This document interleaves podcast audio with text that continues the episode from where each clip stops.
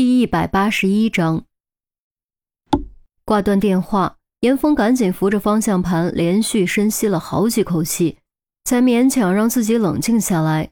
只有他自己知道，究竟需要多大的毅力才能扛住如此巨大的诱惑。一百万呢？如果有了这一百万，他现在就能付个首付。如果回三线城市，甚至可以全款买房，还有余款买辆车。说实话，有那么一瞬间，他真的动摇了。这一百万就好像恶魔的果实，险些摧垮他的意志。虽然最后还是扛住了诱惑，但不可否认的是，内心深处真的有那么一点点的后悔。啊，我可真是个傻子！自嘲笑笑，严峰仿佛失去了全身力气，仰躺在座位上，闭上了眼睛，躺着躺着就睡着了。也不知道睡了多久，肩膀突然就被推了一下，猛一激灵醒过来，转头一看，原来是于西，睡着呢。于西关上副驾驶的车门，眯了一会儿，严峰随口道：“一百万就这么飞了，什么感觉？”于西打趣道。严峰苦笑：“别提了，现在后悔还来得及。”于西道：“别开玩笑了。”严峰发动车子，于西用手背拍了一下他的胳膊。“哎，说真的，你怎么就没答应呢？”严峰想了想说：“就是觉得吧，我要是答应了，估计得膈应一辈子，一时爽换膈应一辈子，划不来。”于西笑了：“ 果然没看错你，案子也结了，你是不是该准备找房子了？”严峰一直没顾得上想这件事，此时于西一提，才猛然意识到这个问题。案子结了，黑弥撒落网了，自己暂时也安全了，不能继续窝在休息室了，得出去找房子了。找房子可是个麻烦事，想到自己手头这点钱，再想想刚刚从眼前飞走的一百万，顿时更加惆怅了。叹什么气啊？我帮你找好了。于西道：“啊？”严峰一愣，小斌的房子你去过？阁楼你觉得怎么样？于西问。他那个阁楼不错的，外面还有个小楼顶花园。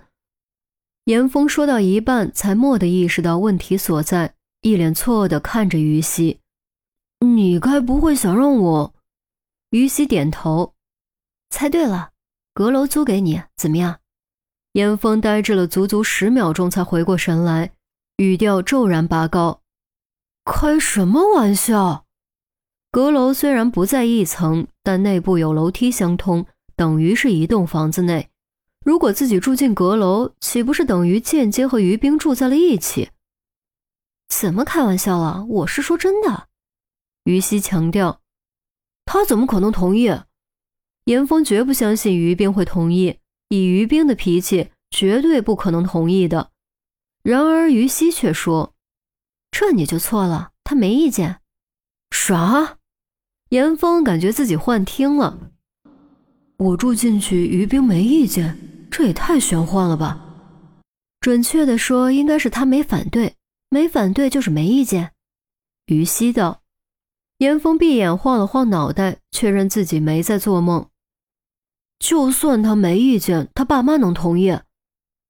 于国庆夫妻把于斌宝贝成什么样，他是见过的，怎么可能允许一个外人住进自己宝贝女儿家里呢？当然，他们已经同意了。现在只要你点个头，这事儿就算成了。于西表示肯定。严峰可不傻，虽然惊愕，但还是迅速明白了其中关键，沉声道：“是因为当年那件事，一百万感谢费和允许入住绝对有联系。”如果自己接受了一百万，应该就没有入住这回事了。女人心思毕竟细腻些，于西也收起开玩笑的样子，肯定有这方面的原因。但如果你是个不让人放心的人，我也不会提。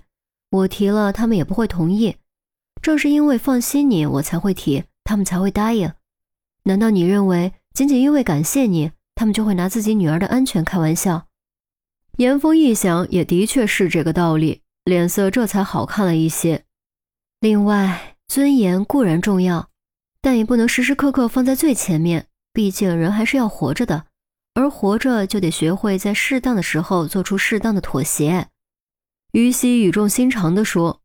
严峰沉默良久，终于还是点了点头。他之所以感到不快，确实是因为感觉尊严受到了侵犯，感觉是在接受怜悯和施舍。但正如于西所说，如果时时刻刻把尊严放在第一位，别说生活了，生存都将变得举步维艰。有些时候，如果对方是好意，不妨放下一点尊严去接受。那就这么说定了。今晚你就再将就一下，明天我们帮你搬家。于西恢复笑容，自己也松了口气。于国庆夫妻同意了，于冰没意见。如果严峰这边不同意，那可就太打脸了。现在既然严峰同意了，他的目的也就达到了。至于后续如何发展，就只能交给缘分了。严峰没说话，发动车子离开医院，先将于西送回家，自己却没有回支队。而是来到了姬兰英的住处，用姬兰英留给他的钥匙开门进屋，熟悉的陈设再次映入眼帘。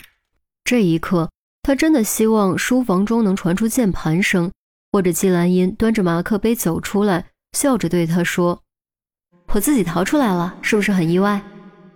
可惜房间中静悄悄的，站了五分钟也没有任何动静。闭上眼睛，平复了一下心情。严峰走进卧室，在床角坐定，被褥铺得很整齐，枕头上依稀可见几根泛着红光的发丝，轻轻捏在手中端详了一会儿，又轻轻放回了原位。季兰英可以说已经将一切都暂时托付给了他，只要他想，完全可以住进来，占据这里的一切，使用这里的一切，甚至可以将对门的房子租出去，给自己谋取点利益。可是他就是不想这么做，甚至不想动这里的任何东西。他希望季兰英离开时这里是什么样，回来时还是什么样。虽然有点一厢情愿，但只有这样做，他才能从中得到一点点信心和安慰，相信他有朝一日可以平安回来。你放心，在你回来之前，我会替你守好这一切的。悠悠呢喃在空寂的房间中悠悠回荡，宛如梦呓。